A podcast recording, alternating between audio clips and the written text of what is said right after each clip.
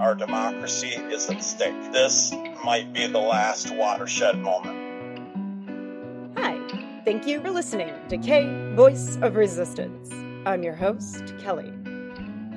What's up, you angry mob of snowflakes? Vote, vote, vote. Vote, vote, vote. Unless you are a candied yam, because candied yams can't vote. Election day is creeping up, folks. Have you gotten your volunteer on? I mean, come on. No more excuses. Outside of the campaign I'm working on, I and a friend have been registering voters at a place that provides care, transitional housing, and lunch to the homeless. Everybody bow down before my beneficence. No, but really, it feels really good to be doing this, and it's been a really great experience. It's important because everyone's voice matters in this democracy, and something like this that tells people that they can participate in this society, in a society that to many of them, I am sure, feels has rejected them. And as great as the experience of doing this has been, the other day, this woman politely came up to us and hesitantly asked us if it was mandatory that she register. We said, of course not, and encouraged her to register because it was important that our voice be heard. And she said that she'd better not because she'd only recently finalized her US citizenship process and didn't want to do anything that would make trouble or jeopardize her standing. It is heartbreaking that after all the effort that she likely put into becoming a citizen, that she is still scared that participating in our shared democracy could lead to her very ousting from this country. This, I am sure, is a common fear in the best of times, but under the current regime, that fear must be far more profound and widespread. Nothing we said could have made her feel better about this, and I can scarcely blame them. That is one of many, many reasons why those of us who are fortunate enough to have our citizenship or have been born citizens to the US are all the more obligated to exercise this vital civic duty. Our vote is our voice. And we are not just speaking for ourselves, we are speaking for our community. We are speaking for those who are simply too frightened to speak for themselves. You don't have to be a fan of politics to participate in it. You don't have to support the system to vote to change it, and you don't have to find a candidate perfect to vote for them, as long as they are better.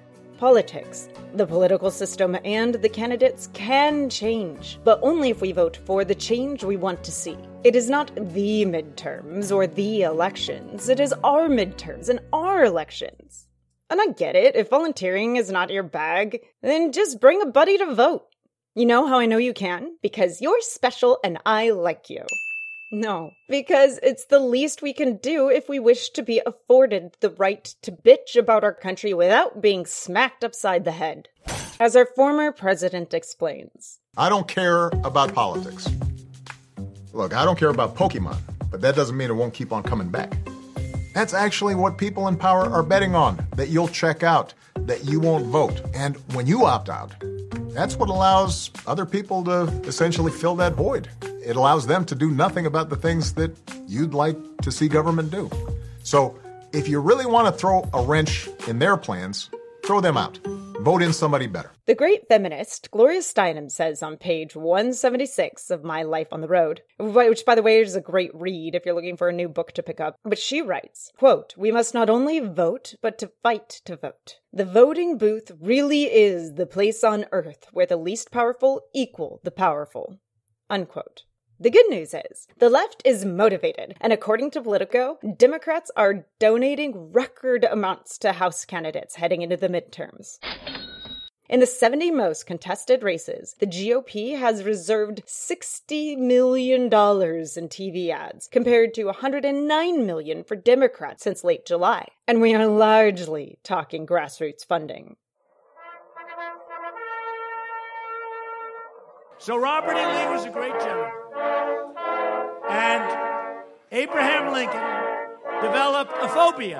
That Lincoln was some kind of snowflake, wasn't he? While our president is praising a traitor to this country who killed countless Americans all in the name of keeping his precious slaves, while Donnie and Kanye were doing aerial somersaults for the media, while Trump was mocking women's looks, accusing Hillary of colluding with Russia, elating himself on television, and being a one man PR machine for Saudi Arabia after they tortured and dismembered a Washington Post reporter who was a resident of the US, even as he was mocking sexual assault victims, lying about everything from black unemployment numbers to high crimes and misdemeanors, just as he was dangling the firing of Rod Rosenstein, the only man standing between the firing of Robert Mueller and him before us. During his calls for a white man's due process on the exhale to the chorus of lock her ups on the inhale as he was criticizing the Fed among rising interest rates and an 800 point falling stock market, writing op eds in USA Today ripe with lies misrepresentations about Medicare and health insurance in general, as Trump howls,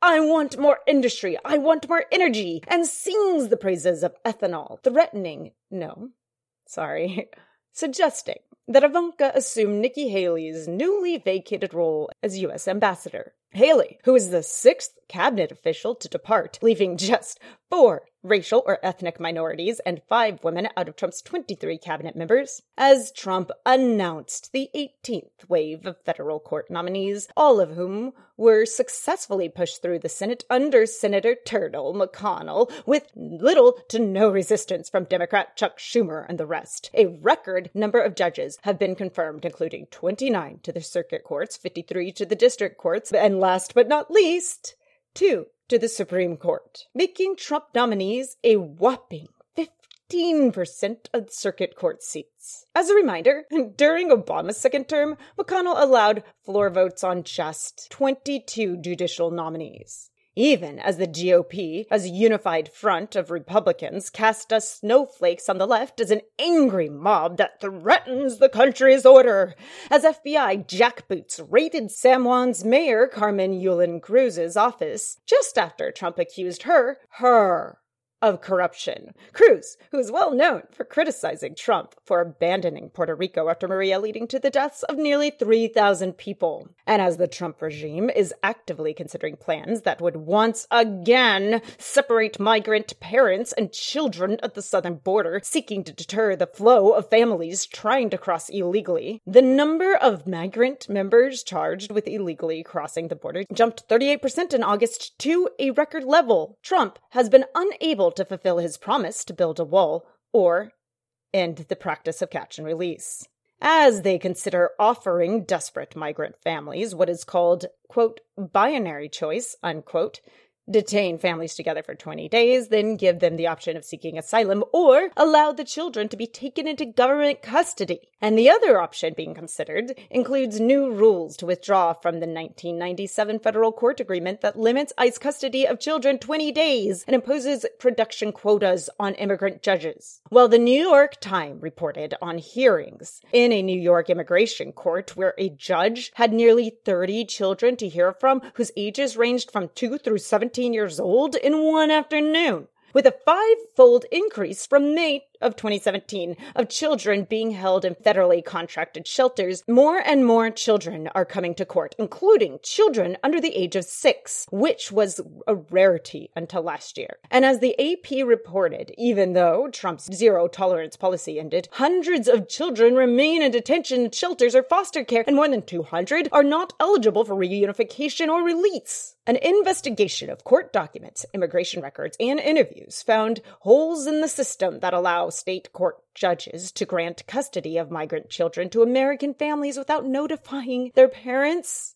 And as the New Yorker reported that in July, after crossing the border and being separated from her mother, a five year old girl seeking asylum from Honduras was detained and persuaded to sign away her rights. As the Intercept reported that according to New York report published by Amnesty International, a number of families separated under zero tolerance at the border may be thousands more than originally reported. Customs and Border Protection detailed the separation of 6,022 family units, a term that sometimes refers to family group. Amnesty estimates 4,000 children were separated, not 2,500 as was reported by the regime. A representative from Amnesty International said the only way to get the re- to, to get to the real number would be a, a, a congressional inquiry, which, as we know, is not going to happen until we vote them out. And as CNN reported that ICE put a four year old girl on a plane to Guatemala to be reunited with her father, her father was not informed until 30 minutes before her flight landed, and he lives eight hours away. Even as the WAPO reported that Commerce Secretary Wilbur Ross and his aides are fighting not to answer the question in court of which office pushed Ross to add a racist citizenship question to the 2020 census, which is going to mess up population counts and funding to the states for 10 years, for a decade, as Elizabeth Warren politicizes her Native American ancestry in response to Trump's racist attacks, and that, as the Southern Poverty Law Center reported, neo Nazis and racists are rejoicing over Kavanaugh's appointment to the Supreme Court, calling it, quote, open season, unquote, on women, on LGBTQ, and on minority rights. While David Duke is singing anti Semitic ballads. The neo Nazi website Daily Stormer featured a photo of bound and gagged women, including one tossed over a man's shoulder and an exploding Planned Parenthood clinic. It also features a photo of Elliot Rodger, who murdered six people and injured 14 in Isla Vista, California, an act he said was in retribution for sexual rejection by women. Rodger has become an icon among the incel, otherwise known as the involuntary celibate community, male supremacist, and the far right. Daily Stormer contributor Lee Rogers wrote of women, quote, the logical conclusion to this is that they secretly desire to be raped. Not only is being raped sexually fulfilling for many women, spelt W O M Y N, but in our existing social order, women who are raped are showered with additional attention. So, in essence, these women want to fulfill their rape fantasies while simultaneously having access to extra attention that this victim status provides them. Are you kidding me? Unquote. This, as Senator Lindsey Graham said on Fox News on Sunday that, quote, Trump's third term is looking better and better, unquote. As HuffPost reported that Environmental Protection Agency chief Andrew Wheeler engaged with racist and inflammatory content on his personal Facebook and Twitter accounts over the past five years, including last month, as BuzzFeed uncovered as BuzzFeed uncovers in an email obtained under the Freedom of Information under the Freedom of Information Act request, where then Secretary Homeland Security John Kelly called Senator Elizabeth Warren a quote impolite, arrogant woman unquote in an email to an aide. And Michael Kalny, a Republican official in Kansas, resigned after saying on social media that, quote, radical socialist kickboxing lesbian, Native American Sharice Davids, will be, quote, sent packing to the reservation,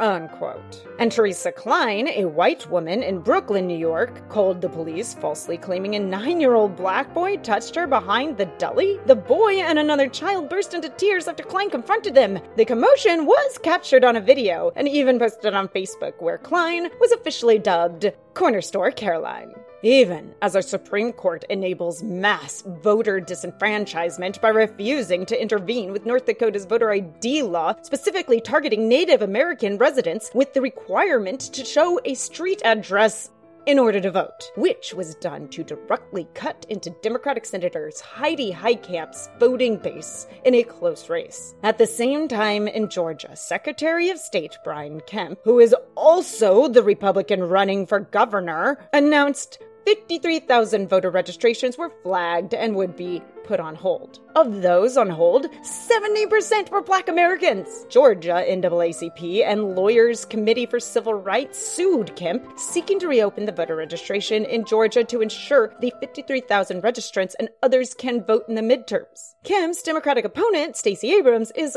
rightfully calling for him to resign to which he has refused. Georgia has purged a total of 1.5 million voters between the 2012 and 2016 elections. And it didn't stop there, folks. Not in our great country, not in the land of the free. As the Houston Chronicle reported, Jacob Aronowitz, a field director for Democratic congressional candidate Mike Siegel, was arrested after delivering a letter demanding the county update the status of students, giving them their rightful voting rights. Before his arrest, the cops asked him what a party he was in, and when the kids said Democrat, he was promptly arrested.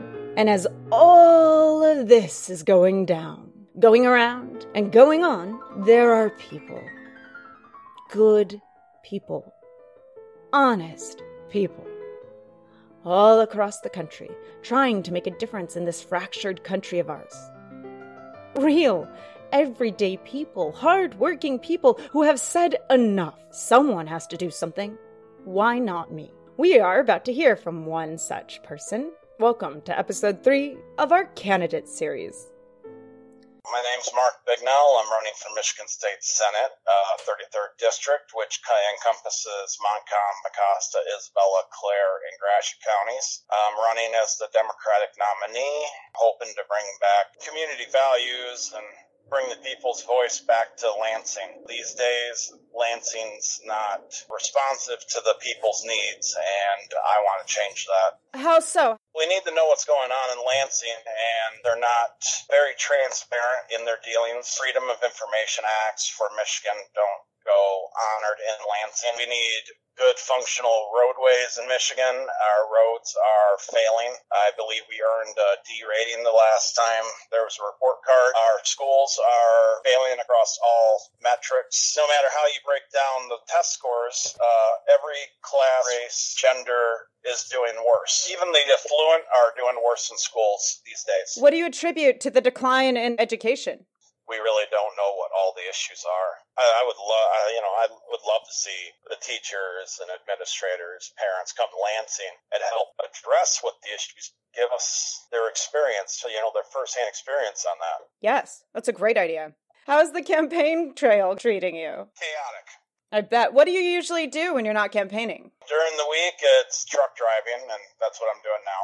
On the weekends, it's usually family with kids and wife. And, uh, lately, it's been online campaigning during my breaks over the road, and and then on the weekend, it's campaigning with uh, wife, kids, volunteers. So you're keeping up your normal life and your normal job as well as campaigning. Yes. Wow. Just like back in college, I was a non traditional student. I was full time at college, full time at work, full time dad. That's the kind of people I think we need in politics people who understand what it's like to be a normal person. Absolutely.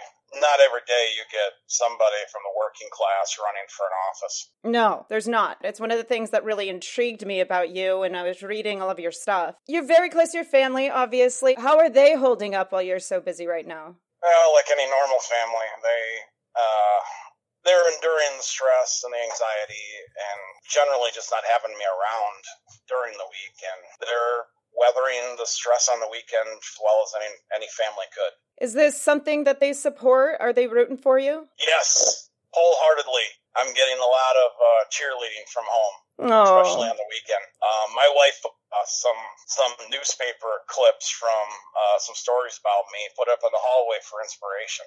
Oh, that's wonderful. Yeah, I was uh, blown away when I first saw it. that's important. Without your family in your corner, I can't imagine how you'd be doing all this. Yeah, absolutely. Without them behind me supporting me, I wouldn't have made it past the primary. Can imagine. Agriculture is very big in your district. It's one of our biggest industries. Do you have any idea how if the trade tariffs are affecting your farmers at all? Yeah, oh, we produce uh, a lot of soy in our district, and the trade tariffs uh, and canceled orders are hitting family farmers especially hard. No, that's such a shame.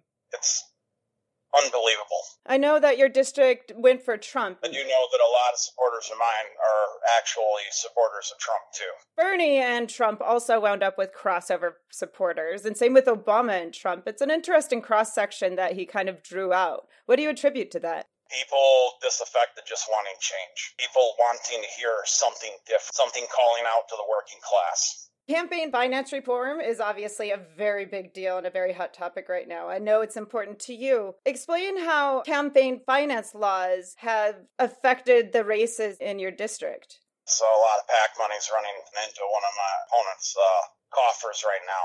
I kept a very close track of what he's raised, but I've seen money from various interest groups from outside state coming to him. Really? Is that your Republican opponent? Yes. And how are you funding your campaign? I'm funding my campaign from individual passive donations and unions that wish to donate. And it's 100% people funded. That's what we need. It has to be more of a challenge, yes? It is. Uh, my greatest challenge is to make sure I get the most impact for every dollar donated. I bet. Well, it shows you've got to be good with money. Went to school to become a professional accountant. I withdrew in my final year. Uh, family? Uh, medical reasons. Oh, I'm sorry to hear that. Well, I would love to go back, but interest on those loans took me beyond the first two financial aid caps, so I'm not. I can't really afford to go back.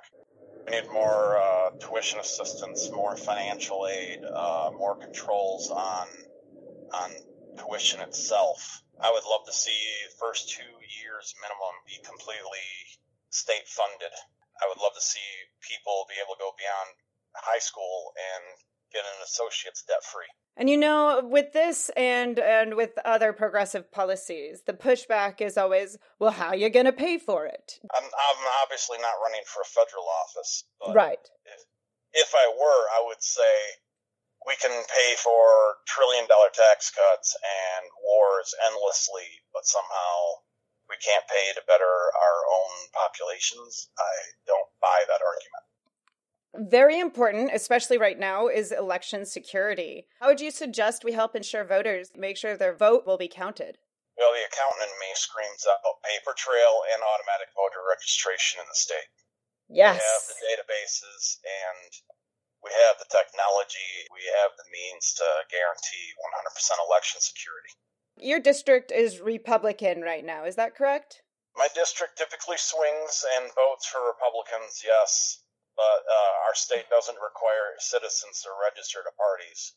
So what I've been saying in this election is my district is 100% Michiganders. How would you describe yourself? I know labels are complicated, and it strikes me that everybody has different definitions for the labels, especially on the left liberal, progressive, Democrat. Where do you put yourself on that spectrum? I would put myself in the spectrum of progressive Democrat.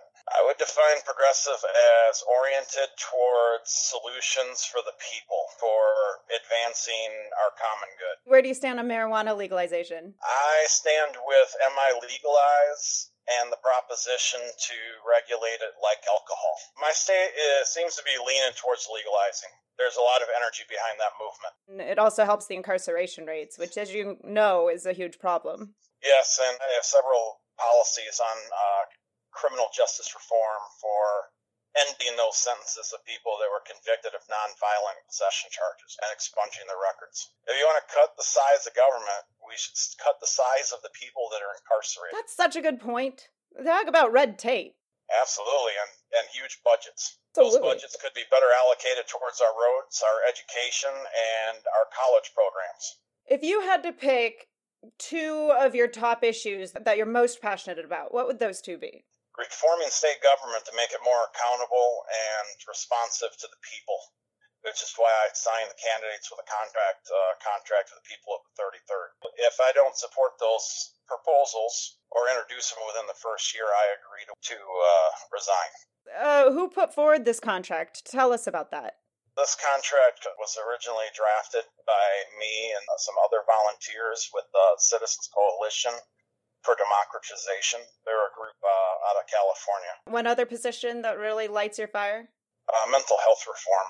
see uh, end of bureaucracy for people being admitted or receiving care. There shouldn't be red tape for people that are already having problems. Passionate about this because my daughter has a litany of issues and she needs people to be advocates for her. That's uh, very near and dear to my heart as well for for my own personal reasons. So thank you for that. I I very much admire and respect that position. And I'm sorry about your daughter. It sounds like she has a good father on her side. I hope to be. Mental health is too often treated like a weakness rather than an, an illness, and need more advocates out there. Sometimes mental health is actually treated like a criminal enterprise or yes discipline issues in school. Yes. And I, and I've certainly heard that from some of her old teachers that they think that her problems are 100% discipline. Putting it on the parent and passing the buck, and it, it's it's the stigma, and nothing gets solved when it, until we start lifting the stigma and get adequate health care. I could go on about this, but you know. I understand. We're living this reality. Yeah, I am. Uh, I am so sorry for your struggles, and I am again, I'm really happy that she has you on her side. Um, no, sorry, go ahead. I was just going to say thank you. Sure, sure. There's people who may be wanting to run, but are a little bit on the fence for reasons of fear or reasons of being busy, like you are. Well, over the last year, I've learned how convoluted some of our election laws are, and our reporting laws, and our reporting mechanisms. And I've I would advocate that anybody that wants to run do their research ahead of time. That way, they're not overwhelmed when they jump into this the circus.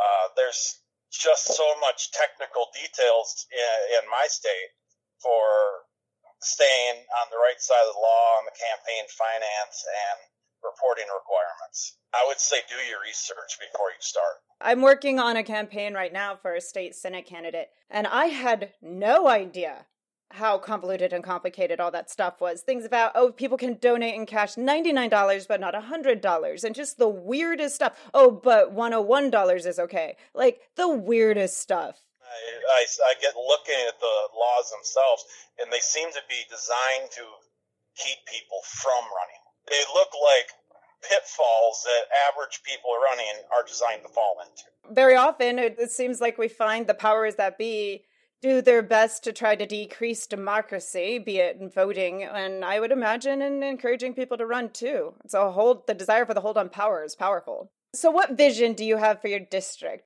I would like to see our schools reformed. I would like to see the teachers, administrators, and parents become more involved in Lansing and help reform the school system. I would love, when elected, to bring all parties to Lansing to help lead the discussion on reforming Michigan schools. I would love to see comprehensive reform in how we fund our roadway maintenance and reconstruction. Michigan currently funds their roads at half the rate of the other Midwestern states around us. I would love to see that addressed. Seems like infrastructure is failing everywhere.